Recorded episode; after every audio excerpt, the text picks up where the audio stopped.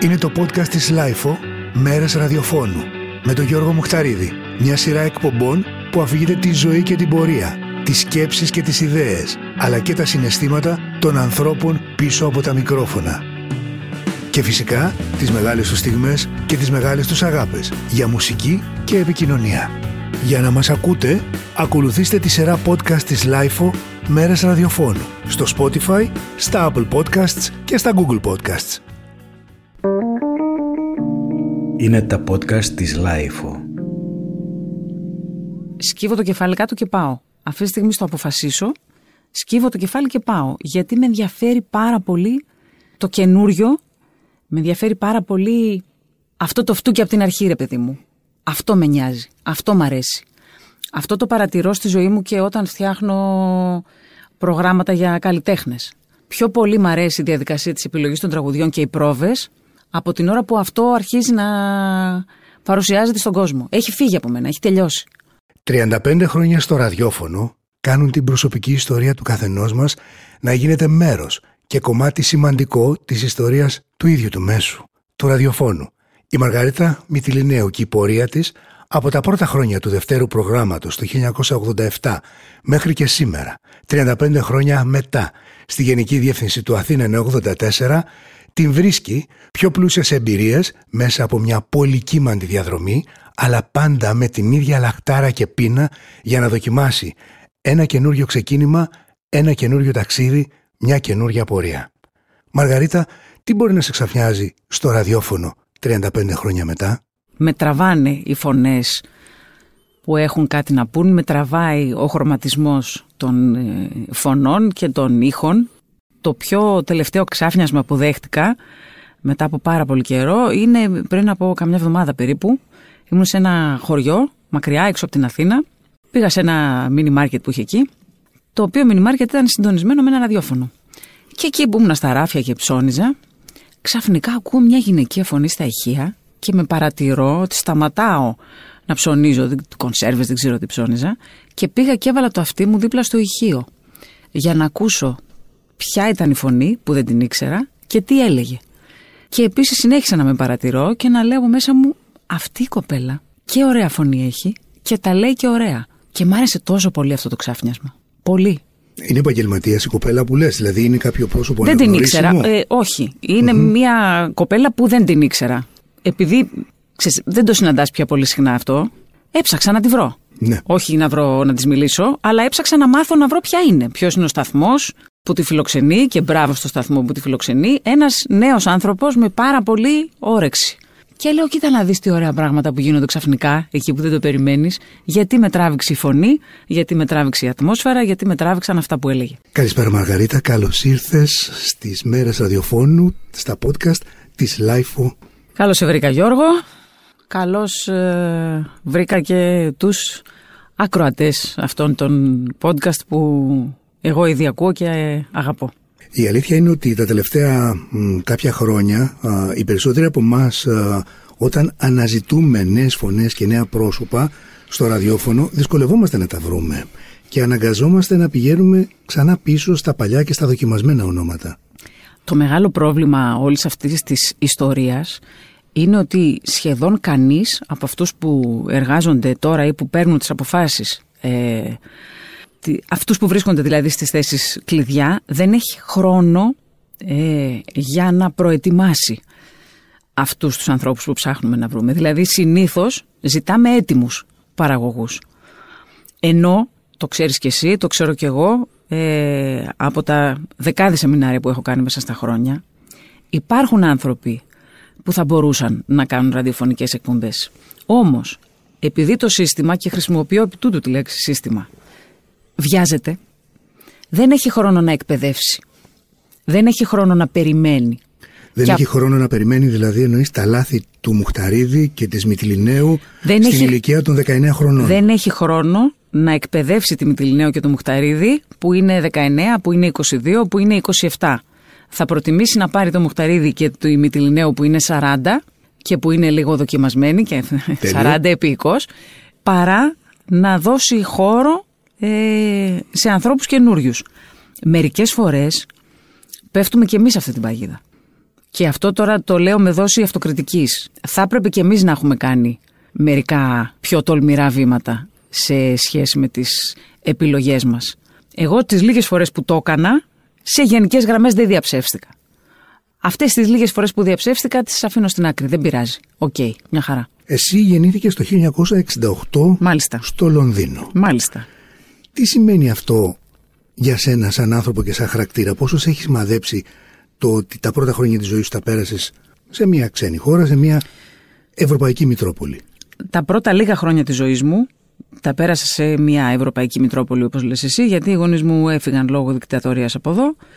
Γεννήθηκα εγώ εκεί σε καθεστώς φτώχειας ε, διότι ήταν δύο άνθρωποι που ενώ στην Ελλάδα είχαν τις ζωές τους και τις καριέρες τους και τις οικογένειές τους έφυγαν από εδώ και πήγαν σε ένα τόπο που δεν τους ήξερε και άρα δεν τους υπολόγιζε και άρα έπρεπε να ξεκινήσουν από το μηδέν. Έκαναν ό,τι δουλειές έβρισκαν.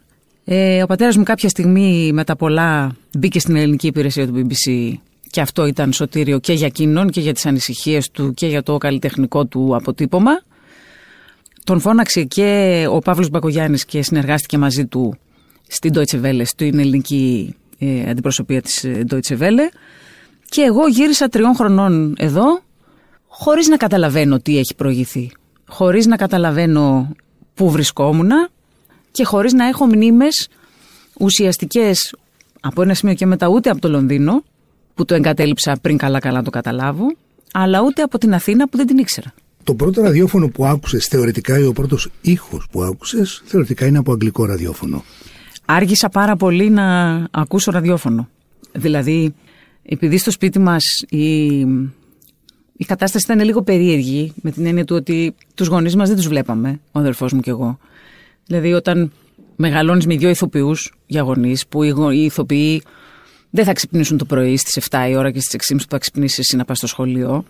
Η μόνη ώρα που τους βλέπαμε ήταν το μεσημέρι στο φαγητό. Μετά εκείνη το απόγευμα έπρεπε λίγο να ξεκουραστούν, φεύγανε να πάνε στην παράσταση. Δεν είχαμε Σαββατοκυριακά να πάμε μια εκδρομή, όπως πηγαίνανε όλοι οι Και όλοι οι συμμαθητές μας. υπόλοιποι. Θυμάμαι τα καλέσματα που είχαμε, που είχαμε, που είχαν οι γονείς μου Δευτέρα βράδυ, που ήταν το ρεπό τους, ήταν η αργία των ηθοποιών. Και εκεί θυμάμαι τις πρώτες ε, στιγμές μουσικής. Ο πατέρας μου κουτσοπέζει κιθάρα και του αρέσει να τραγουδάει. Οπότε τραγουδούσε εκεί. Αυτά είναι τα πρώτα τραγούδια που θυμάμαι. Αλλά πέραν τούτου, να έχουμε ανοιχτό ραδιόφωνο όταν είμαι 6, 7, 8, 10 χρονών, δεν το θυμάμαι. Αλλά έφτασα να ανοίξω μόνη μου ραδιόφωνο ε, στα 16 μου, που είναι πάρα πολύ αργά. Σε ποια γειτονιά μεγάλωσες όταν επιστρέψατε στην Αθήνα, σε ποια Με, περιοχή; μεγαλώσαμε σε μια γειτονιά που λέγεται Ηλίσια. Που τώρα, αν ψάξεις να τη βρεις, ε, η μισή τη λένε Παγκράτη και η άλλη μισή τη Ζωγράφου λένε και Ζωγράφου Κεσαριανή. και Σαριανή. Είμα- είμαι- ε, το ένα πεζοδρόμιο είναι Παγκράτη και το άλλο είναι Κεσαριανή. Εκεί μεγάλωσα. Ε, πήγα σχολείο, σε ένα ιδιωτικό σχολείο στο ψυχικό που μου, μου έδωσε πάρα πολλά εφόδια και άρχισα να ακούω ραδιόφωνο στα 16. Το δικό μου φροντιστήριο ήταν ε, το ραδιόφωνο για να μπορέσω να μάθω μουσική. Θυμάσαι καθόλου τους ήχους της πόλης, της γειτονιάς που μεγάλωνες, το άρωμα που υπήρχε εκείνη την περίοδο σε σχέση με τα ακούσματα. Δηλαδή, φαντάζομαι είναι τέλη της δεκαετίας του 70, κάπου εκεί πια; Ναι, ναι. Πρώτο πήγα σχολείο ε, το 74, αποφύτησα το 86 και πρόλαβα ακόμη τις γειτονιές ε, με τα συνοικιακά μαγαζιά. Δηλαδή το κρεοπολείο, δηλαδή το μανάβικο, δηλαδή φωτογραφείο που τυπώναν τις φωτογραφίες. Όλα αυτά τα έχω προλάβει. Και όταν αρχίζεις και θυμάσαι τις παλιότερες χρήσεις των μαγαζιών της γειτονιάς σου, καταλαβαίνεις πόσο πολύ έχεις μεγαλώσει. Δηλαδή αυτό το μαγαζί που τώρα ας πούμε είναι ψητοπολείο, πριν ήταν ανθοπολείο ή πριν ήταν ξέρω εγώ κάτι άλλο. Τις έχω προλάβει αυτές τις μυρωδιές και αυτούς τους ήχους κυρίως του λαϊκού τραγουδιού από το πέρασμά μου, από το περπάτημά μου στις γειτονιές. Ναι. Και λες ότι στα 16 είναι η πρώτη φορά που πλέον μόνη σου συνειδητά επιλέγεις να ανοίξεις το ραδιόφωνο. Τι ανοίγεις το ραδιόφωνο, εκείνη την περίοδο φαντάζομαι ότι είναι μόνο το κρατικό. μόνο το- Ανοίγω Ναι. το... Και ποια είναι η αφορμή που σε κάνει να ανοίξεις, Δηλαδή, τι είναι αυτό που σε οθεί να ανοίξεις το ραδιόφωνο εφόσον δεν το έχεις μέσα; Είναι φοβερό πώς γίνονται τα πράγματα. Μου κάνανε δώρο ένα ραδιόφωνο ξυπνητήρι.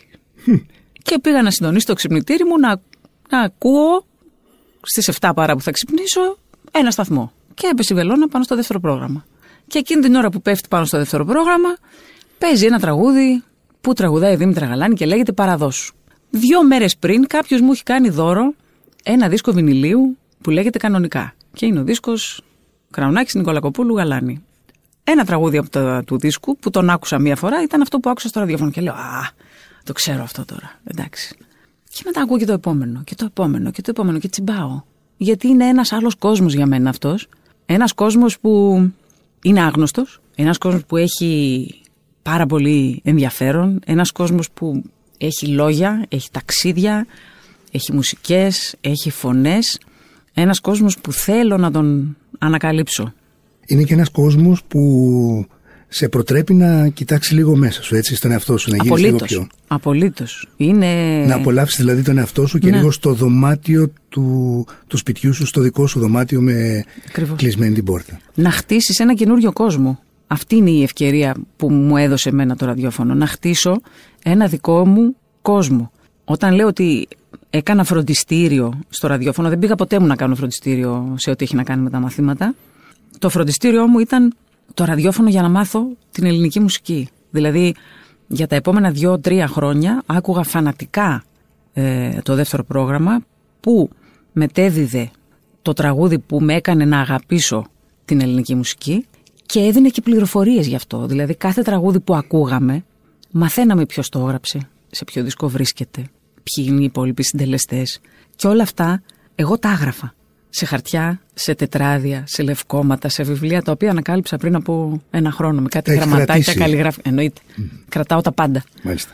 Το κατάλαβα όταν μπήκα στο γραφείο σου. Μεγάλο πρόβλημα. Ότι κρατάς τα πάντα. Μεγάλο πρόβλημα. Κρατάω τα πάντα. Αυτή ήταν η, η προπαίδειά μου για να μάθω την ε, δισκογραφία. Ναι να ακούσουμε το πρώτο κομμάτι που έχεις διαλέξει από την πολύ μεγάλη πορεία σου στο ραδιόφωνο, το οποίο είναι... Είναι το παραδόσου, το πρώτο. Εν αρχή είναι τούτο εδώ το τραγούδι. Λοιπόν εδώ είναι η καρδιά για όποιον δεν το ξέρει Εδώ και το μαχαίρι που κάποτε μπαινε βαθιά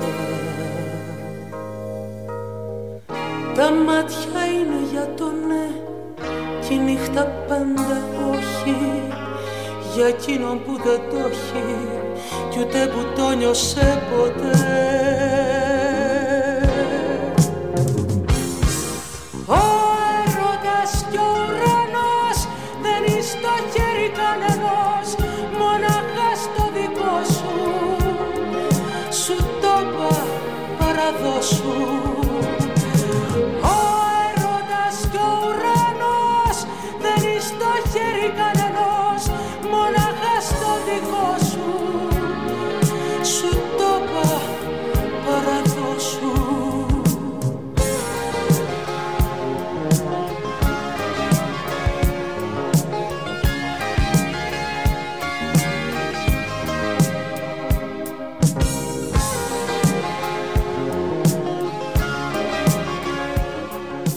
Ποιος έγραψε τους τύπου εδώ, είπαμε. Η Λίνα Νικολακοπούλου. Ναι.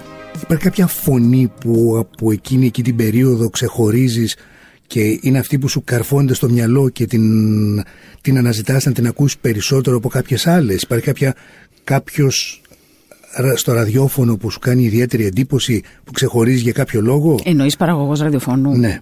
Ε, Γενικώς σε αυτή την ερώτηση που καλούμε να πω έναν ή δύο ανθρώπους, ρεύματα, ε, επιλογές. Ε, κολλάω. Δεν μπορώ να το κάνω. Κυρίως γιατί δεν είναι ποτέ ένας. Δεν είναι ποτέ δύο. Μεγάλωσα ακούγοντας την χρυσή εποχή του δεύτερου προγράμματος, τη χρυσή εποχή της Σοφίας Μιχαλίτση, που με διαμόρφωσε όσο τίποτα και όσο κανείς. Και η περίοδός της και αυτή ως ε, Ποιο είναι το σπουδαιότερο μάθημα που θυμάσαι να παίρνεις είτε επειδή σου το είπε η ίδια, είτε επειδή το ένιωσες από την άβρα που εξέπεμπε σε σχέση με το ραδιόφωνο και σε σχέση με το μικρόφωνο. Ήταν ένας άνθρωπος πολύ δίκαιος η Σοφία Μιχαλίτση και μεγάλη δασκάλα για πάρα πολύ κόσμο. Αλήθεια είναι αυτό. Ανανέωσε το δεύτερο πρόγραμμα εκείνη την περίοδο με την περίφημη νυχτερινή ζώνη, όπου όλη η Ελλάδα που άκουγε εκείνη την περίοδο ραδιόφωνο, είτε άκουγε δημόσιο ή κρατικό ραδιόφωνο, είτε οτιδήποτε, συντονιζόταν το βράδυ στις, Στις βραδινές- 12. στις Ακριβώς βραδινές στις 12. εκπομπές. Από την Άννα Παναγιοτοπούλου και τη Μαριανίνα Κριαζή μέχρι. Νομίζω και πιο τι να νωρίς δεν πούμε. ήταν, και, λίγο και η Άννη Βιτσέντζου είχε πάρα πολύ. Η Μαριτίνα Πάσα. Η Μαριτίνα Πάσαρη ε, είχε πάρα πολύ ζωντάνια το δεύτερο πρόγραμμα της Σοφίας Μιχαλίτση και παρόλα αυτά, παρόλη τη ζωντάνια δεν είχε αλαζονία, δεν είχε εγωισμούς, είχε σεβασμό. Η Σοφία Μιχαλίτση, της το έλεγα και εκείνης που μέχρι και που έφυγε το Νοέμβριο που μας πέρασε, της μιλούσα στον πληθυντικό, είναι ο άνθρωπος που με βοήθησε, με σχημάτισε όσο κανείς ε, στο ραδιόφωνο. Δεν σου χαριζόταν η Σοφία Μιχαλίτση. Δηλαδή, δεν, ε, μπορεί σε όλα τα χρόνια που την ήξερα να μου έχει κάνει, όχι ένα κομπλιμέντο, μια φορά να μου έχει πει κάτι καλό. Πάντα μάθαινα από τις παρατηρήσεις της. Και αυτές οι παρατηρήσεις είχαν μέτρο και είχαν ουσία. Η Σοφία Μιχαλίτση με παρότρινε να μην μιλάω πολύ στο ραδιόφωνο. Η Σοφία Μιχαλίτση με παρότρινε να είμαι πολύ ουσιαστική. Να Πώς το μιλά- εξηγούσε αυτό το να μην μιλάς πολύ στο ραδιόφωνο, δηλαδή πώς το αιτιολογούσε; Ήταν και εκείνη έτσι, δωρική. Δηλαδή, αυτό το, το βασικό της μάθημα ήταν ότι αυτό που μπορείς να πεις με δύο κουβέντες μην το λες με δέκα. Η απλή φιλοσοφία που δεν αφορά μόνο στο ραδιόφωνο, αφορά και στη ζωή μας ολόκληρη. Δεν μπορεί να είναι αλλιώς. Ναι. Όχι, δεν μπορεί να είναι αλλιώς. Εγώ τη γνώρισα μία φορά τη Σοφία Μιχαλίτση όταν ε, ήμουνα στο Κόσμος. Ε, θυμάμαι ότι είχε έρθει στο γραφείο του Γενικού Διευθυντή τότε, του Αντώνη Ανδρικάκη, και είπε θέλω να γνωρίσω τον ε, Διευθυντή του Κόσμος. Είχε πει και, και με φώναξε το Ανδρικάκη και με γνώρισε, μου είπε να γεια μου, λέει συγχαρητήρια, πολύ ωραία δουλειά και ωραίο ραδιόφωνο. Αυτό είπε, ωραίο ραδιόφωνο. Και, Μέχρι που ε, έφυγε. Έκτοτε δεν την ξαναείδα ποτέ. Μέχρι που έφυγε, είχε φοβερή έννοια και μεγάλη αγάπη στο μέσο. Άκουγε, ήξερε, συντονιζόταν και απέφευγε ό,τι είχε να κάνει. Με αυτά που αγαπούσε και με αυτά που δεν αγαπούσε. Η πρώτη σου εκπομπή ήταν. Α, Ήταν στις 11 Ιουλίου του 1987, Σάββατο βράδυ. Μπράβο, Σάββατο βράδυ, έτσι. Ναι. Μετά τις 12 Ακριβώς 12 με 12.30. και Λεγόταν- έβαζες jazz. Ναι, έβαζα jazz. Είδες τώρα ποιος μιλάει σε ποιον. Το Πώς πολύ, γίνεται αυτό; το πολύ αστείο της ιστορίας είναι ότι εγώ πήγα και άφησα μια κασέτα στο δεύτερο πρόγραμμα. Με όποιο τρόπο βρήκα να κάνω ένα δοκιμαστικό στο σπίτι μου με το ηχοσύστημα που είχαμε, που πραγματικά δηλαδή αναρωτιέμαι τώρα πώς το έκανα τότε. Και πήγα και άφησα μια κασέτα με το ονοματεπώνυμό μου και το τηλέφωνό μου. Δεν ήθελα καθόλου να, να ξέρει η Σοφία Μιχαλίτση ποιοι ήταν οι γονείς μου. Γιατί ήθελα, αν μπορούσα κάποια στιγμή να καταφέρω κάτι, να το έχω καταφέρει μόνη μου. Αυτά τα κολλήματα που έχουμε κάποιοι άνθρωποι. Με πήραν τηλέφωνο από το γραφείο τη και μου ζήτησαν να πάω να τη συναντήσω, να κάνουμε μια συνέντευξη σε εισαγωγικά.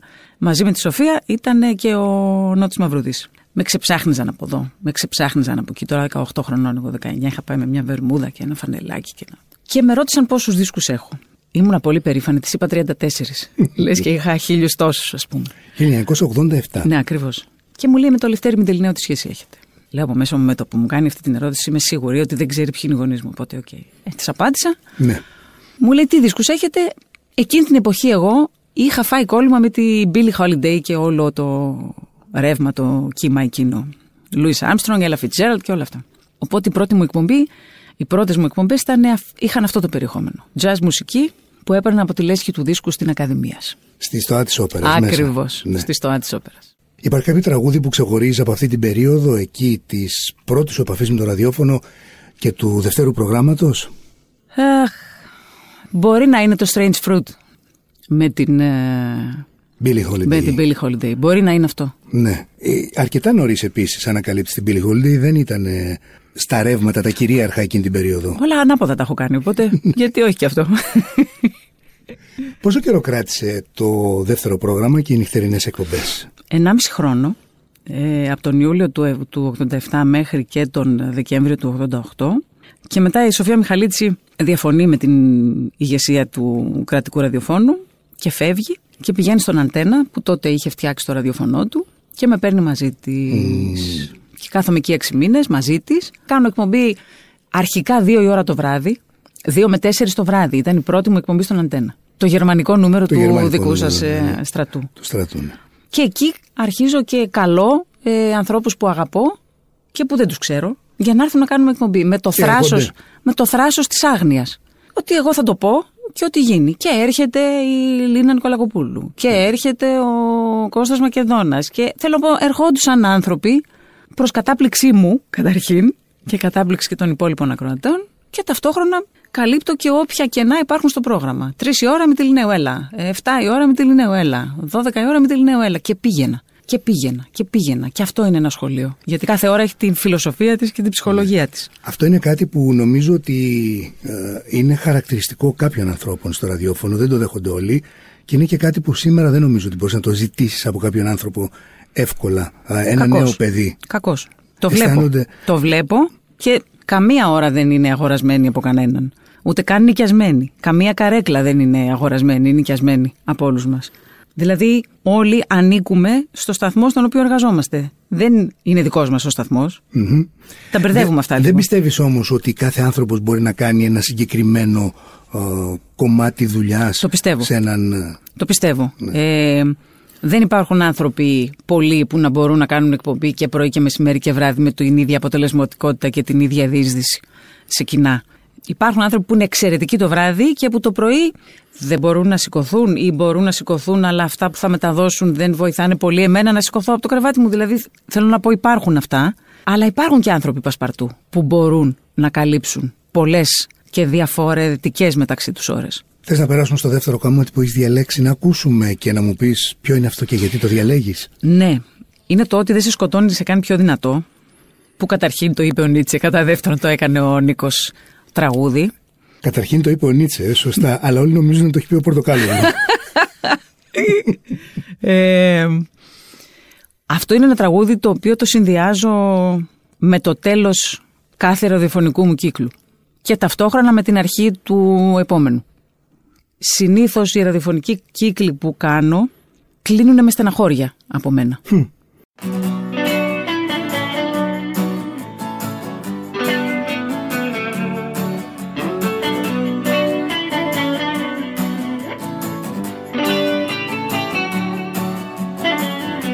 Κανείς δεν σου χτυπά Κι ούτε κανείς σου απαντά. Μη μου τρομάζεις. Όταν σου πάνε όλα στραβά Στον έρωτα και στα χαρτιά Να το γιορτάζεις. Γιατί ό,τι δεν σε σκοτώνει Σε κάνει πιο δυνατό Ό,τι δεν σε σκοτώνει Σε κάνει πιο ζωντανό. Ω, Πιο ζωντανό Πιο δυνατό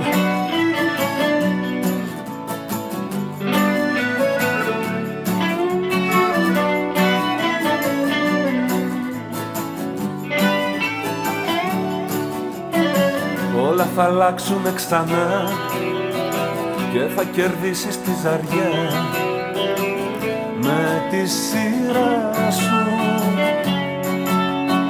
Μια ρόδα είναι και γυρνά και ξαναπαίρνουνε φωτιά τα όνειρά σου.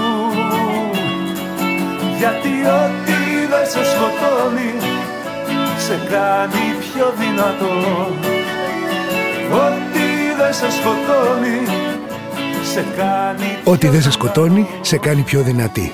Πες μου λίγο πώς αποχωρίζετε τελικά τα ραδιόφωνα ή τις, τις συνεργασίες σου ή τους ανθρώπους, γιατί είναι όλα αυτά μαζί είναι, είναι πράγματα που μου λέγες με, με πόνο. Με πόνο και με στεναχώρια. Και δεν μπορώ να είμαι ούτε αποστασιοποιημένη όταν στο περιγράφω αυτό, ούτε να σου πω ψέματα, γιατί δεν μου αρέσει. Όταν έχω δώσει ένα μεγάλο κομμάτι της καρδιάς μου και της ψυχής μου και της ζωής μου σε κάτι, ε, κάθε φορά που χρειάζεται, πρέπει, οφείλω να το αποχωριστώ, πονάω.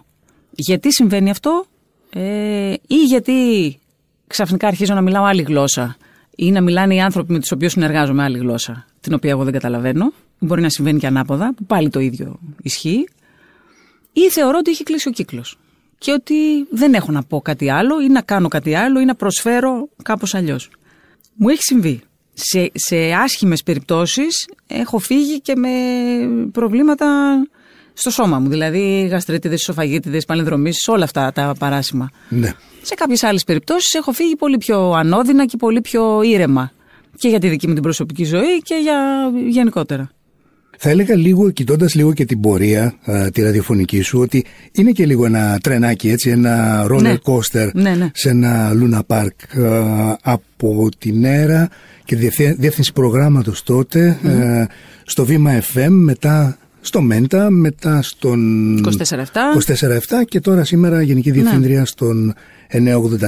Και σκέψου ότι πριν ε, έχει προηγηθεί λίγο δεύτερο πρόγραμμα. Έχει προηγηθεί αρκετά ο Μελωδία από την αρχή του. Ναι. Έχει προηγηθεί Ο Δίεση. ο, ο τότε σταθμός που μετά ε, τον είπαμε Δίεση.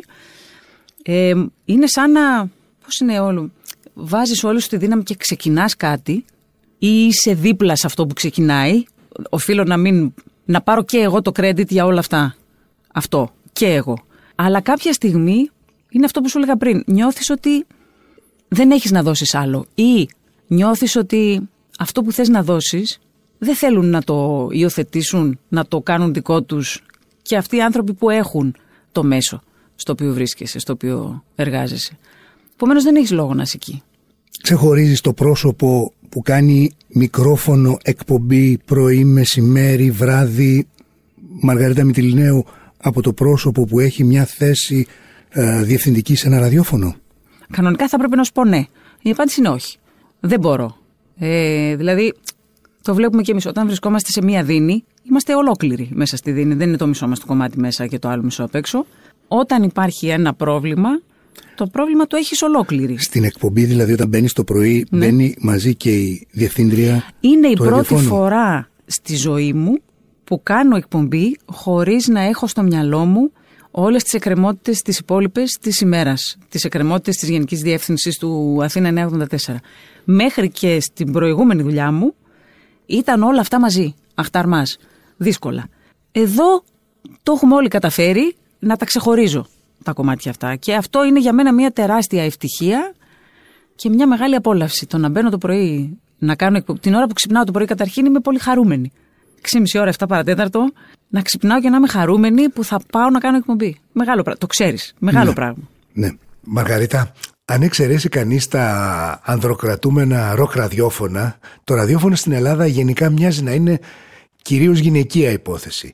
Και όμως σε θέση ευθύνης σε αυτό οι γυναίκες σπανίζουν. Και εσύ μάλλον πρέπει να είσαι η εξαίρεση όλα αυτά τα χρόνια, επικεφαλής πολλών ραδιοφώνων και μάλιστα κατά εξακολούθηση όπως λέω. Ναι, κατά εξαλούθηση. Ναι. Και κάθε φορά που τελειώνει ο κύκλος, λέω δεν θα το ξανακάνω. και μετά γίνεται αυτό το κάτι εξακολούθηση που λες εσύ. Με το μυαλό που έχω τώρα, αν γυρίσω να κοιτάξω πίσω, ε, και με δεδομένο το γεγονός ότι την πρώτη θέση ευθύνη την πήρα το 97 ως υπεύθυνη προγράμματος στο Δίεση, 97 με 2000, που ήμουνα 30, σκάρτα ούτε καν 30, και μετά πέρασα μια δεκαετία στη διεύθυνση προγράμματος της κρατικής ραδιοφωνίας, πρέπει να ομολογήσω ότι είχα άγνοια κινδύνου. Δηλαδή, ξεκίνησα να δουλεύω, πάντα το κάνω αυτό. Βάζω το κεφάλι κάτω και πάω. Γιατί ο στόχος μου είναι εκεί στο βάθος και με ενδιαφέρει να φτάσω στο στόχο. Δεν με ενδιαφέρει τι εμπόδια θα αντιμετωπίσω στον δρόμο ή τι θα συναντήσω. Καταλαβαίνω με το μυαλό που έχω τώρα ότι όλο αυτό ήταν πολύ δύσκολο και ότι ο δρόμος γενικώς δεν ήταν ούτε στολισμένος με λουλούδια, ούτε με τίποτα. Πολλά πράγματα τώρα και με το MeToo και με όλα αυτά που βρίσκονται ακόμη σε εξέλιξη, μπορώ συνειδητοποιώντας τα να καταλάβω ότι εάν τα είχα αντιληφθεί στο μέγεθός τους μπορεί να με είχαν τρομάξει. Συμπεριφορές, κουβέντες, βλέμματα, ε, υποτίμηση. Η άγνοια ή και δεν ξέρω τι άλλο με βοήθησαν Σε να μην προστάτεψε. δω... Ναι, ναι, να με προσ... Άρα, αυτή είναι η λέξη. Με προστάτεψε. Με προστάτεψε. Δηλαδή τώρα, εάν αντιμετώπιζα οτιδήποτε από αυτά, θα μπορούσα να το διαχειριστώ αλλιώς, να το αντιμετωπίσω. Ίσως γιατί και η κοινωνία και όλοι μας βέβαια Είμαστε πιο γιατί έτοιμοι. είμαστε τώρα πιο έτοιμοι Σωστό. τότε ήμασταν πιο έτοιμοι να δεχτούμε ότι για μια γυναίκα μπορεί να έχει ένα διπλάσιο βαθμό δυσκολίας να εξελιχθεί α, μέσα Ναι. στην ίδια της τη δουλειά. Τι ήταν αυτό που σε όθησε και σε αυτό το κομμάτι της δουλειάς; Θυμάσαι πότε περίπου ένιωσες να έχεις τη φιλοδοξία να είσαι μέρος της κορυφής της πυραμίδας; Το 96-97, ε, έχοντας περάσει τα τέσσερα πρώτα, πέντε πρώτα χρόνια του Μελωδία, με διευθυντή τον Γιώργο Θαλασσινό, ζητούσα περισσότερες ευθύνες, περισσότερες αρμοδιότητες. Και κάποια στιγμή που μου έγινε η πρόταση από τον Πασχάλη Μουχταρίδη, κάποια στιγμή λοιπόν που μου έγινε η πρόταση. It's a family affair που It's λένε. a family affair, ναι. Αποφάσισα ότι θα το κάνω. Σημειωτέων τότε, όπως και τις περισσότερες φορές στη ζωή μου, έφευγα από ένα σταθμό ο οποίος είχε πολύ μεγάλη ακροματικότητα για να πάω σε ένα σταθμό που είχε 0, 1, μισό, φτιαχνότανε. Αλλά αυτή είναι η ζωή μου. Αυτό είναι και το ωραίο. Αυτό είναι το ωραίο. Και φεύγοντας από τον Μελωδία, υπήρξαν πάρα πολλοί άνθρωποι που μου είπανε ρε πουλάκι μου, τι πας να κάνεις; Φεύγεις από εδώ που είσαι για να πας να ξεκινήσεις από το μηδέν. Δεν θα τα καταφέρεις. Δεν θα γίνει. Δεν θα υπάρξει τίποτα. Και είπα θέλω να το δοκιμάσω. Για να, για να έχω ευθύνη για το δημιουργικό του πράγματος, για το τι κρύβεται πίσω από ένα ραδιόφωνο, πώς στείνεται, πώς αναπτύσσεται, ποιοι βγαίνουν μπροστά στα μικρόφωνα. Αυτό με ενδιέφερε πάντα. Το από πίσω, το φτιάξιμο, το στήσιμο ενός ραδιοφώνου. Έζησες και μια εποχή που αποθεώθηκε κυριολεκτικά το νέο ελληνικό ρεπερτόριο, δηλαδή Ναι, η ναι, ναι. δεκαετία του 90 και το πρώτο μισό Του νομίζω 2000. του 2000 Σωστό. ήταν 10-12 χρόνια στα οποία το ελληνικό ρεπερτόριο, ιδιαίτερα αυτό που αγαπάς έλαμπε. Πώς διαχειρίζεσαι σήμερα και πώς ισορροπείς με αυτή την φτώχεια που υπάρχει στο ρεπερτόριο; Και δεν εννοώ επαγγελματικά, δεν εννοώ δηλαδή τι θα βάλεις στο πρόγραμμα, οκ, αυτό είναι κάτι λίγο πιο απλό, άλλωστε οι άνθρωποι που ακούνε ραδιόφωνο πολλές φορές και ιδιαίτερα πρωινό δεν ενδιαφέρονται ιδιαίτερα και για τις πολύ καινούριες μουσικές, πολύ καινούριες προτάσεις, θέλουν να ακούσουν τα αγαπημένα τους. Αυτό Αλλά- είναι ένα πρόβλημα. Συγγνώμη που σε διακόπτω. Ναι. Το γεγονός ότι δεν υ- δίνει το ραδιόφωνο χώρο στις καινούριες παραγωγές είναι ένα πρόβλημα γενικότερο. Ναι. Το γεγονός ότι τα πιο πολλά ραδιόφωνα επαναλαμβάνουν τα ίδια και τα ίδια τραγούδια χωρίς να δίνουν ευκαιρία στα καινούρια ε, είναι ένα πρόβλημα. Το ότι υπάρχουν διευθυντές ραδιοφώνων που λένε πρέπει πρώτα να μπει στο top 100 ένα τραγούδι και μετά να το μεταδώσω είναι ένα πρόβλημα. Για μένα είναι και μια παρέτηση αυτό. Όταν, όταν δεν βρίσκω πια καινούρια πράγματα, νιώθω σαν να μην είμαι πια της εποχής. το γεγονός ότι ψάχνουμε να βρούμε καινούργια τραγούδια ε, που να πληρούν τις δικές μας τις προϋποθέσεις ε, μπορεί από μόνο του να είναι εμπόδιο σε αρκετά από αυτά τα τραγούδια. Δηλαδή, μπορεί το γεγονός ότι εγώ μεγάλωσα ακούγοντας συγκεκριμένους ήχους, συγκεκριμένους στίχους, συγκεκριμένους τρόπους ερμηνείας να με εμποδίζει να ανοίξει το αυτί μου και άρα και το γούστο μου και άρα οι επιλογές μου σε άλλα πράγματα. Ε, θέλω να πιστεύω ότι δεν τα έχω παρατήσει. Θέλω να πιστεύω ότι ακόμη ψάχνω και το λέω γιατί ακόμη το παθαίνω. Δηλαδή ακούω ένα τραγούδι και μετά ψάχνω να βρω ποιος το έγραψε και μετά τι άλλο έχει πει και με ποιον έχει συνεργαστεί και με τι, τι έχει γίνει.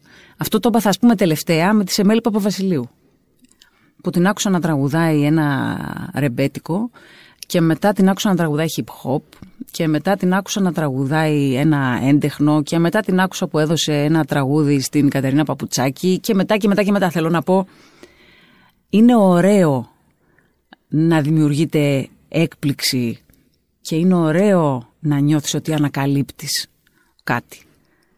Αυτή είναι η μεγάλη χαρά της δουλειάς μας. Αυτό είτε είναι, μιλάμε για ναι. ανθρώπους πίσω από το μικρόφωνο του ραδιοφώνου, είτε μιλάμε για ανθρώπους πίσω από το μικρόφωνο στα στούντιο. Πάμε να ακούσουμε άλλο ένα κομμάτι από τα αγαπημένα σου. Ποιο θα έλεγες, Λοιπόν, πάμε να ακούσουμε τον Λευκό. ναι. Γιατί για, διαλέγεις για αυτό; να το συνδέσω με αυτά που λέγαμε προηγουμένως για τους νέους καλλιτέχνες και τη δεκαετία του 2000 γιατί ήμουνα στην ακρόαση της Μικρής Άρκτου που ανακάλυψε την Ατάσα Αποφίλιου, τον Θέμη Καραμουρατίδη και την ε, παρέα τους, τότε τον Κώστα Τσίρκα και μετά τον Γεράσιμο Ευαγγελάτο γιατί μπορεί να ήμουνα η πρώτη που έπαιξε αυτό και με πήραν τα παιδιά τηλέφωνο που ήταν στο αυτοκίνητο και τα ακούγανε και τρελαθήκανε στον δρόμο ότι «Α, ακούγεται στο δεύτερο πρόγραμμα αυτό και παίζει αυτό κτλ. Νομίζω πως θυμάμαι τη στιγμή και τη σκηνή που ήρθες στο γραφείο που ήμουνα στην ΕΡΤ και μου έφερες αυτό το CD από τις ακροάσεις, δεύτερη ακρόαση, λεγόταν κάπως έτσι, πώς Ναι, ναι, ναι, λεγότανε, ναι. που είχε μέσα και την ε, Νατάσα Μποφίλιο. Και Την μου είχε λες, την Ατάσα σε «Άκουσε άλλο τα αυτά». τραγούδι, αλλά σου είπα άκουσέ τα. Και ήταν μέσα και η Ελεονόρα Ζουγανέλη, ήταν και εμ, ο Αλέξανδρος Εμμανουηλίδης, ήταν και ο Ζαχαρίας Καρούνης, ήταν η Ελεονόρα την είπα, η Ζουγανέλη. Ήταν πολλοί κόσμος. Να μια από τις ωραίες στιγμές ας πούμε της ζωής αυτής. Της δουλειάς μας.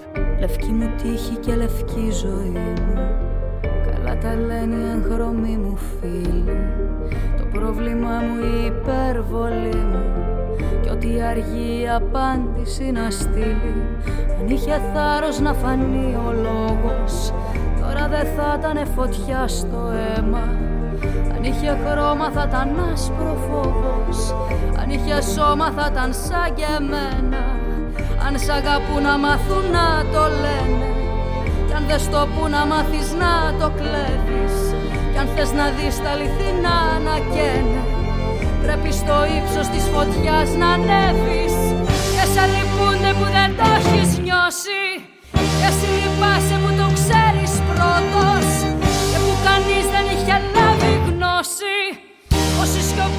σιωπή σου ήταν χρόνια κρούτος Δικαίωμά μου να φωτάρω λίγα. Δικαίωμά μου να πηγαίνω πάσο. Και εκεί που λένε πως ποτέ δεν πήγα Εγώ δεν πρόλαβα να το ξεχάσω. Κι όποιος ρωτήσει γιατί πάντα φεύγω Αυτό το τόνο του λευκού στο βλέμμα. Του λέω μια φράση σαν να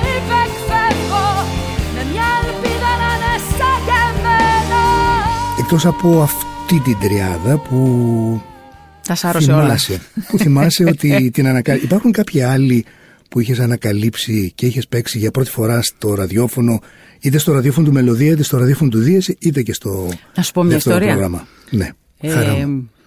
έχω, είχα κάτι φίλους, εξακολουθώ να τους έχω στην Κύπρο και πήγαινα ερχόμουν στη, στις αρχές της δεκαετίας του 90 και σε ένα από τα ταξίδια μου με πήγανε σε μια μουσική σκηνή να ακούσω ένα πιτσιρικά που τραγούδαγε. Και αυτός ο πιτσιρικάς ήταν 15 χρονών και ήταν ο Μιχάλης Χατζηγιάννης. και έμεινα ξερή. Και λέω από μέσα μου τι είναι αυτό τώρα; Τραγούδαγε λαϊκά να υποθέσω. Τραγούδαγε λαϊκά και όχι pop, έτσι. Και πήγα και τον βρήκα, του ζήτησα να μου δώσει μια κασέτα. Πήγα σε δύο εταιρείες. Λέω, παιδιά, αυτός είναι ένας πιτσυρικά και πιστεύω ότι κάτι θα κάνει. Κράτησε επαφή με τον Μιχάλη τότε. Μετά προέκυψε ο Γιώργος Χατζηνάσιος, μετά ήρθε το άγγιγμα ψυχής και μετά έγινε όλο αυτό που, που έγινε. Αλλά αυτό, ας πούμε, συνέβη. Δεν ήταν κάτι που πήγα ψάχνοντας να το βρω. Ευτυχή συγκυρία η, η παρουσία μου σε κάποιες ακροάσεις της Μικρής Άρκτου. Μέσα από εκεί είδα λίγο τι υπάρχει, τι αναπνέει, τι ε, έρχεται, γιατί περί αυτού επρόκειτο. Και από εκεί και μετά, οποτεδήποτε ανακαλύπτω κάτι, είναι σαν να μου κάνει ένας άνθρωπος ένα μεγάλο δώρο. Δύο χρόνια ζωής επιπλέον. Τουλάχιστον. Ναι. Θα περάσω τα 100, είναι σίγουρο. Τι είναι αυτό που συνέβη τελικά στη δεκαετία του 90 και ζήσαμε αυτή την αποθέωση των τραγουδοποιών, τραγουδιστών όπως ο Σοκράτης Μάλαμας, όπως ο Αλκίνος Ιωαννίδης, ο Ορφέας Περίδης, ο Φίβος Δελιβοριάς, ο... Ο Μίλτος Πασχαλίδης. Μίλτος Πασχαλίδης. Τι είναι ο Θανάσης Παπακοσταντίνου που τα πρώτα χρόνια δεν τραγουδούσε ακριβώς. Ε; Μμ. Ε, Και τραγουδούσε και τραγουδούσε. Και Ναι. τραγουδούσε, ναι. Ε, Τι ήταν αυτό που γέννησε εκείνη εκεί τη, τη, τη, τη γενιά που σε βρίσκει στο ραδιόφωνο του Μελωδία εκείνη την περίοδο Ναι, και ναι, μετά ναι. του Δίεση. που μας λέγανε Μελαγχολία FM. Ναι.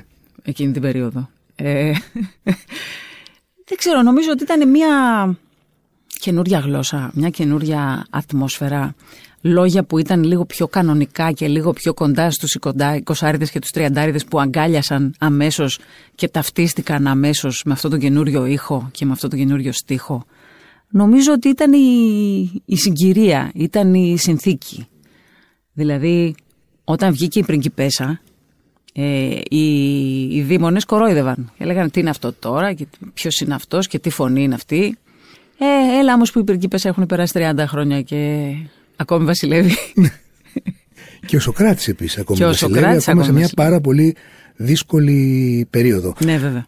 Για σένα το ελληνικό τραγούδι είναι πρώτα στίχος, πρώτα μουσική ή είναι ισορροπημένο πιστεύεις; Εξαρτάται. Νομίζω μου συμβαίνει αυτό που συμβαίνει σε όλους. Ε, σε κάποιο τραγούδι είναι ο στίχος, σε κάποιο τραγούδι είναι ε, η μελωδία. Σε τρίτο πλάνο έχω τη φωνή, για κάποιο περίεργο λόγο. Δηλαδή είναι σ- λίγες οι φορές που πρώτα με συγκινεί η φωνή και μετά κάθομαι να δω ή να ακούσω ή να καταλάβω. Τι είναι από πίσω. Σποραδικά έχεις γράψει και κάποια Ναι, προσπάθησα. στιχάκια. Ναι. Τι σημαίνει προσπάθησα, γιατί το λες έτσι; Ε, προσπάθησα λίγο γιατί μ' αρέσει αυτό το παιχνίδι με τις λέξεις. Αλλά επειδή ακριβώς ασχολούμαι με τη μετάδοση ή με το μέσο δηλαδή, δεν ήθελα να εμπλέκομαι περισσότερο. Δηλαδή δεν το βρίσκω σωστό να εμπλέκομαι και από τη θέση του, του δημιουργού. Αλλά αυτό είναι δικό μου κόλλημα. Έχω πολλά κολλήματα στη ζωή μου. Ένα από τα κολλήματα είναι και αυτό. Μάλιστα. Σήμερα το ραδιόφωνο βρίσκεται σε μια πολύ διαφορετική φάση, τουλάχιστον η τεχνολογία το επιβεβαιώνει αυτό, Ναι. με την έννοια ότι πια όταν μιλάμε για ραδιόφωνο δεν μιλάμε για αυτό που μιλούσαμε πριν από 10 ή 15 χρόνια, μιλάμε για ένα συνολικό πράγμα το οποίο περιλαμβάνει και social media και απαραίτητα και ένα site και φυσικά μια ολόκληρη διαδικασία η οποία έχει να κάνει και πάρα πολύ με το marketing, μια εξωστρέφεια και όλα αυτά τα πράγματα. Ποιο θα έλεγες ότι είναι για σένα η μεγαλύτερη πρόκληση κοντινή για το ραδιόφωνο στην Ελλάδα; Τι πρέπει να αποδείξει πια το ραδιόφωνο ώστε να εξακολουθεί να αγαπιέται από τους ακροατές παλιούς αλλά ταυτόχρονα να αρχίσει να βάζει και καινούριο κόσμο μέσα; Ε, αυτή η περίοδος των δύο χρόνων της πανδημίας δημιούργησε μία ανάγκη ακρόασης. Δηλαδή οι έρευνες δείχνουν ότι αρκετοί άνθρωποι γύρισαν ε, στο ραδιόφωνο. Εγώ θα ήθελα να, έχω, να έχουμε περισσότερους συνειδητούς ακροατές. Δηλαδή ακροατές που δεν θα αλλάξουν σταθμό στα πέντε δευτερόλεπτα που θα παίξει ένα τραγούδι που δεν τους αρέσει. Ε, γιατί πλέον αυτό συμβαίνει. Συνήθως, παρόλο που υπάρχουν μνήμες στο ραδιόφωνο του αυτοκινήτου, πατάμε τα κουμπιά όπως διαβάζουμε διαγώνια τα post ε, στα social. Πάρα πολύ γρήγορα.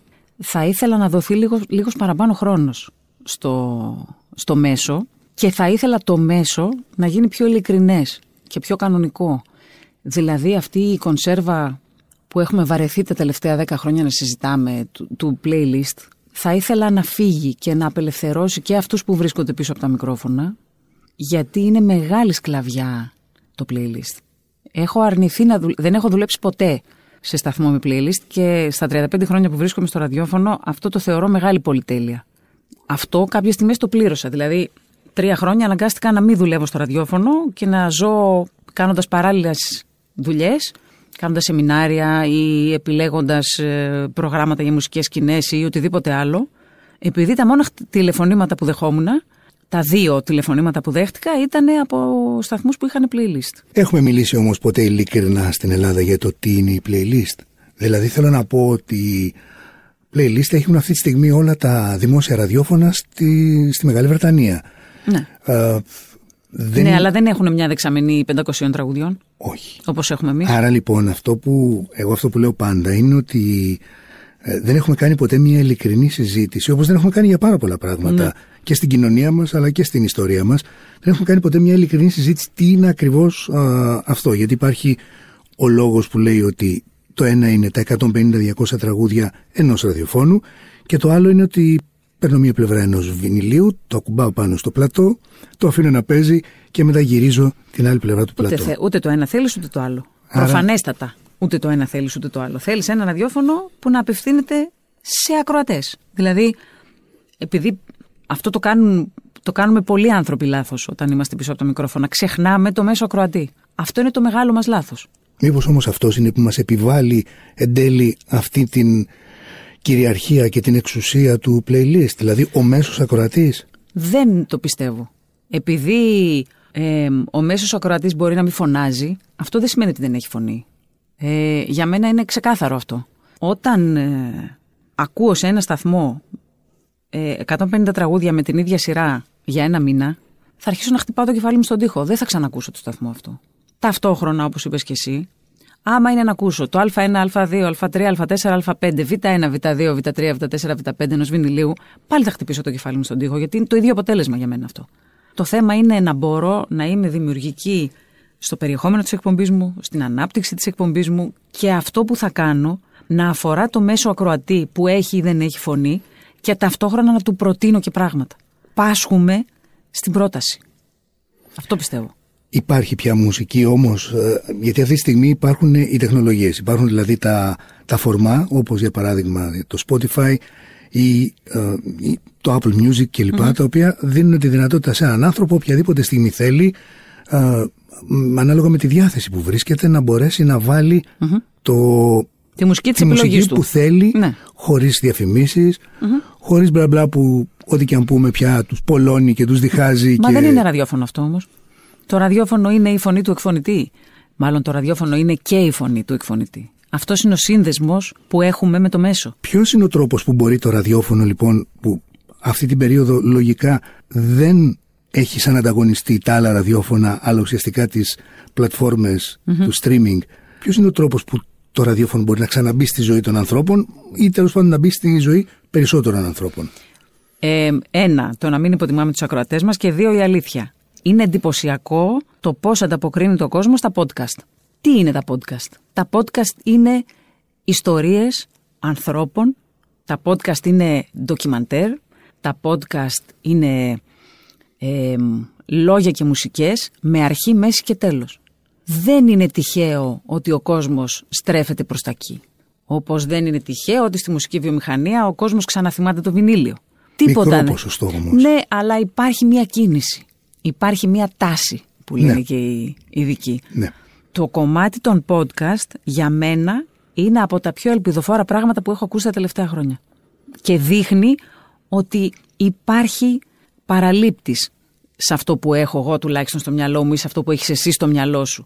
Που δεν είναι το playlist και το 150 τραγούδια. Πιστεύεις ότι έτσι όπως πηγαίνουμε το ραδιόφωνο θα ακολουθήσει τη φθήνουσα πορεία της τηλεόρασης όσον αφορά την πιστικότητά τους αμέσω; Αν δεν αλλάξει, ναι.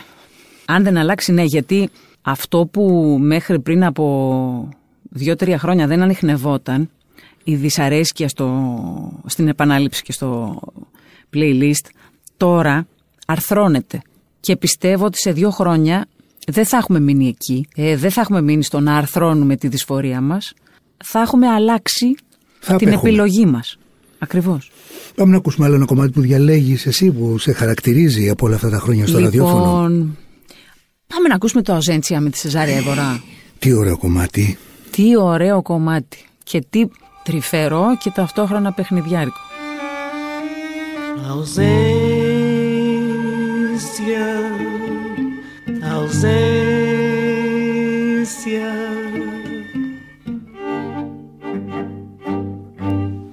Se asa um tivesse para voar na distância,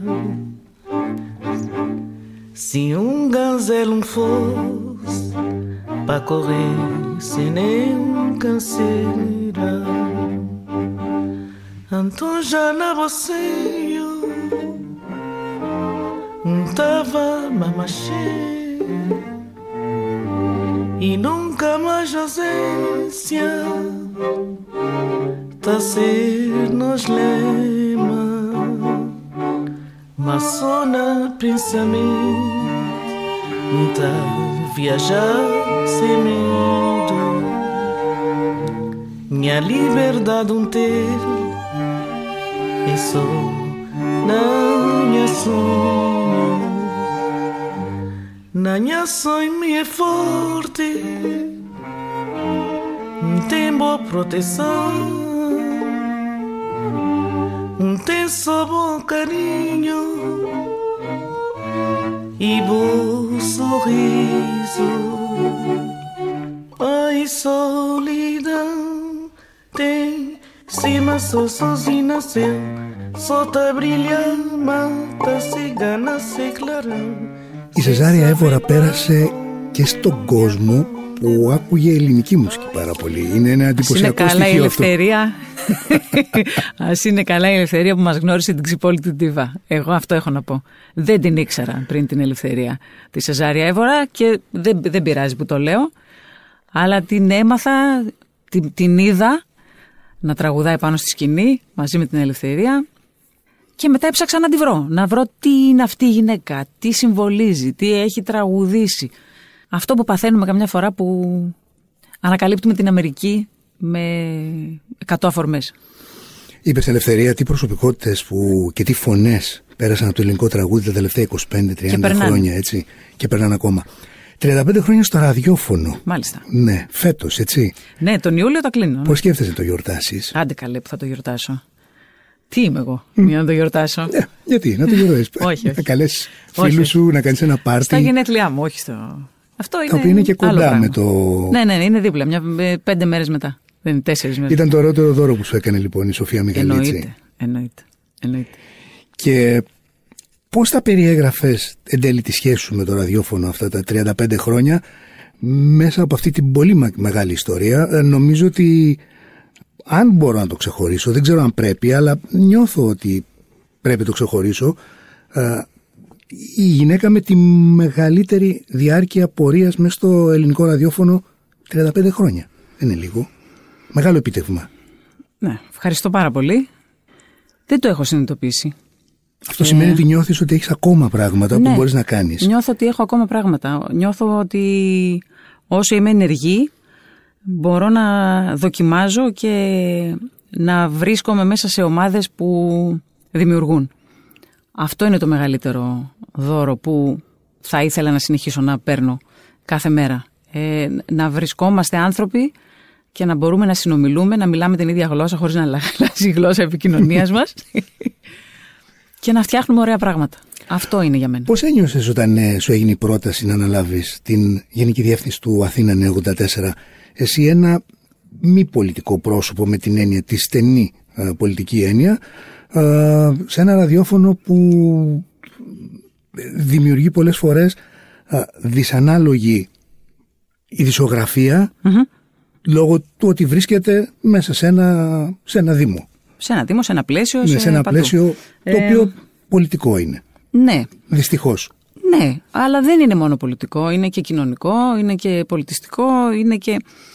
Ο Αθήνα 984 ε, μου θυμίζει πάρα πολύ την, ε, τα ραδιόφωνα τα, τα κρατικά. Με την έννοια του ότι είναι ένας σταθμός που όλοι τον έχουν ακούσει. Είναι ένα brand name που λένε και οι Ναι, ναι. οι ειδικοί και που έχει ένα δυναμικό το οποίο ξέρει το μέσο, το αγαπάει το μέσο και με την ε, κατάλληλη, πώς να πούμε τώρα, ε, προσπάθεια μπορεί να καταφέρει πολλά πράγματα. Ένιωσες ότι αναλάμβανες ένα ρίσκο ε, αναλαμβάνοντας την ευθύνη του 184. Ποτέ δεν έχω σκεφτεί ότι οπουδήποτε έχω πάει, ποτέ δεν έχω σκεφτεί ότι παίρνω ρίσκο.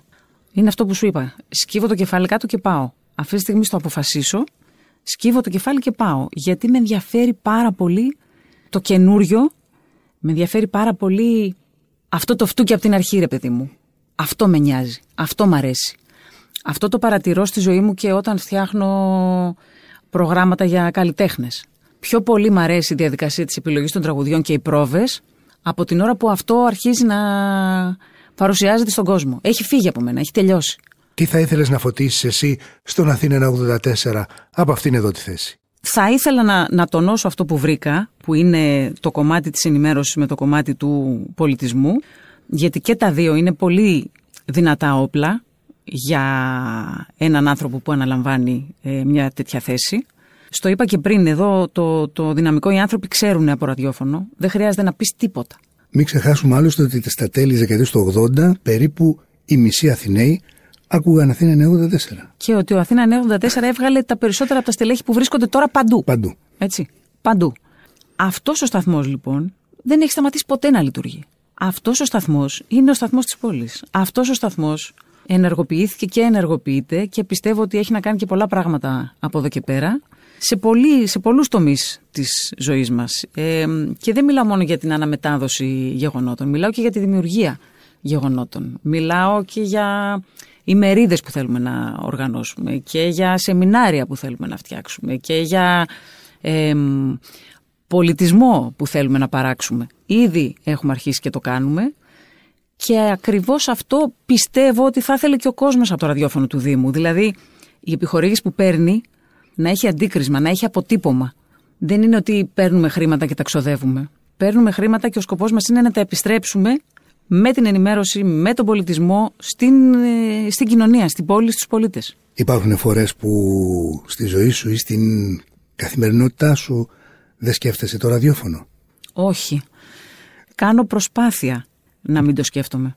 Όπου είμαι, πάντα έχω μια έννοια, πάντα έχω σκέψεις στις εκκρεμότητες, πάντα έχω σκέψεις στο και την επόμενη εβδομάδα τι θα μπορούσαμε να κάνουμε και μέσα στο επόμενο μήνα τι θα μπορούσαμε να οργανώσουμε. Εντάξει, προφανώς χαλαρώνω, προφανώς και ξεχνιέμαι, προφανώς και περνάνε κάποιες ώρες, μέρες που δεν μου συμβαίνει αυτό, αλλά θέλω να πω με αυτό που λέω ότι έχω μεγάλη έννοια, ρε παιδί μου. Αν ένα παιδί σήμερα 25-27, αν είναι παιδί, εν πάση περιπτώσει, ε, αλλά εκεί έχουμε φτάσει. το παιδί τώρα.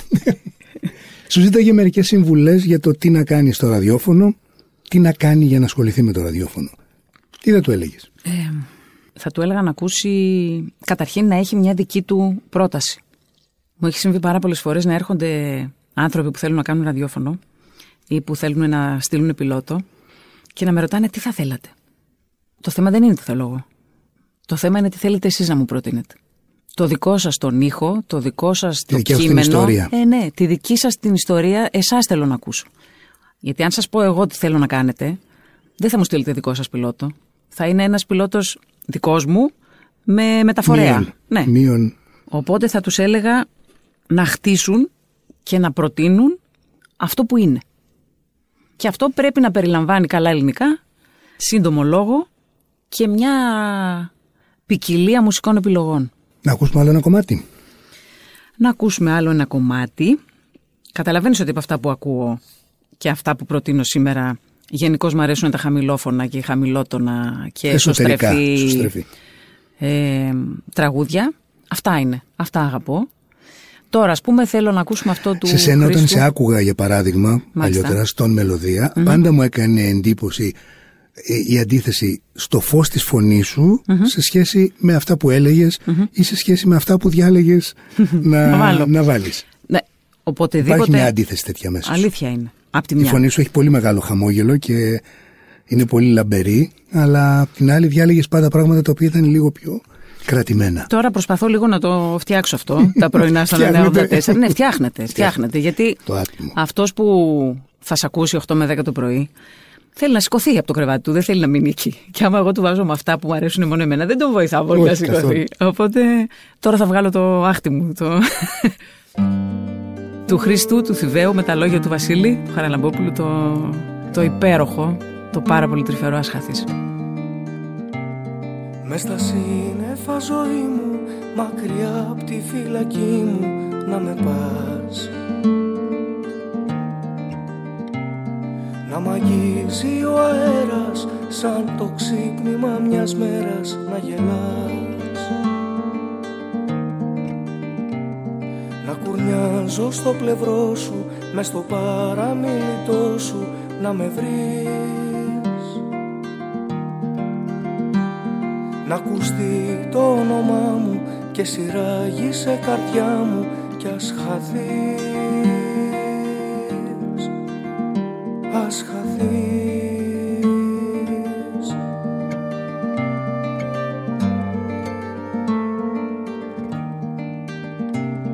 Να με σηκώνε ένα κύμα, να με λύτρωνε από το κρίμα της ψυχής. Να ξεπλύνει το θυμό μου Να ξανάρθει το όνειρό μου Να το δεις Ας ερχόταν ένα βράδυ Να είχε φως και όχι σκοτάδι Να το ζεις να σου γελάσω Κι ύστερα να προσπεράσω Κι ας χαθείς. Ας χαθείς.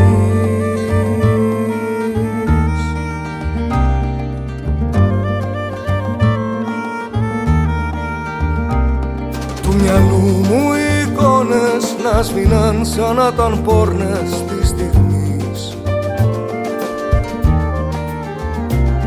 Να μην έχω να θυμάμαι όλα αυτά που με πονάνε ας χαθείς Περίγραψε μου με έτσι λίγα λόγια τη σχέση σου με το ραδιόφωνο.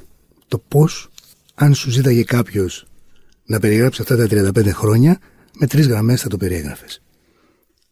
Ένα πάρα πολύ ωραίο ταξίδι είναι αυτά τα 35 χρόνια.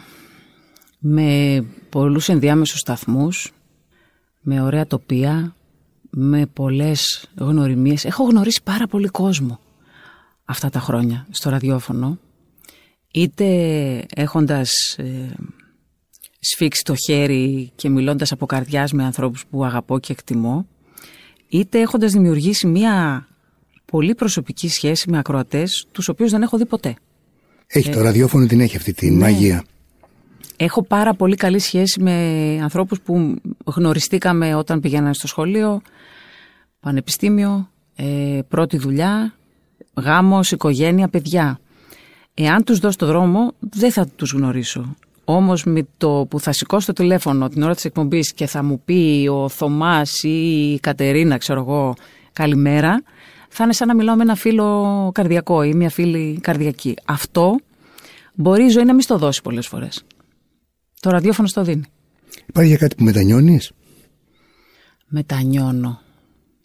Θα μπορούσα να είμαι λίγο πιο ευέλικτη σε χειρισμούς, κυρίως με διευθυντές και διευθύνσεις και ιδιοκτήτες ραδιοφωνικών σταθμών.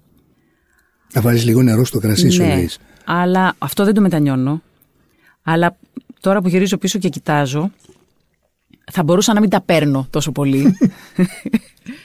ε, όταν ένιωθα ότι αρχίζουμε να μιλάμε άλλες γλώσσες και απλά να φεύγω. Αυτό είναι που σε χαρακτηρίζει όμως. Θα Το μπορούσα ότι να τα μην τα... παίρνεις, Ναι, σε φυσικά. χαρακτηρίζει. Φυσικά. Και είναι ωραίο. Μα φυσικά. Φυσικά. Φυσικά. Γι' αυτό λέω ότι δεν μετανιώνω για τίποτα από αυτά που έχω κάνει σε αυτή τη δουλειά. Για τίποτα όμως. Και είμαι έτοιμη και για τα επόμενα λάθη. Μαργαρίτα, σε ευχαριστώ πάρα πολύ για αυτή τη συζήτηση. Σου εύχομαι καλή συνέχεια. Ευχαριστώ. Καλή συνέχεια στα podcast τα, τα υπέροχα. Να σε καλά. Για να μας ακούτε, ακολουθήστε τη σειρά podcast της Lifeo Μέρες Ραδιοφώνου στο Spotify, στα Apple Podcasts και στα Google Podcasts. Είναι τα podcast της Lifeo.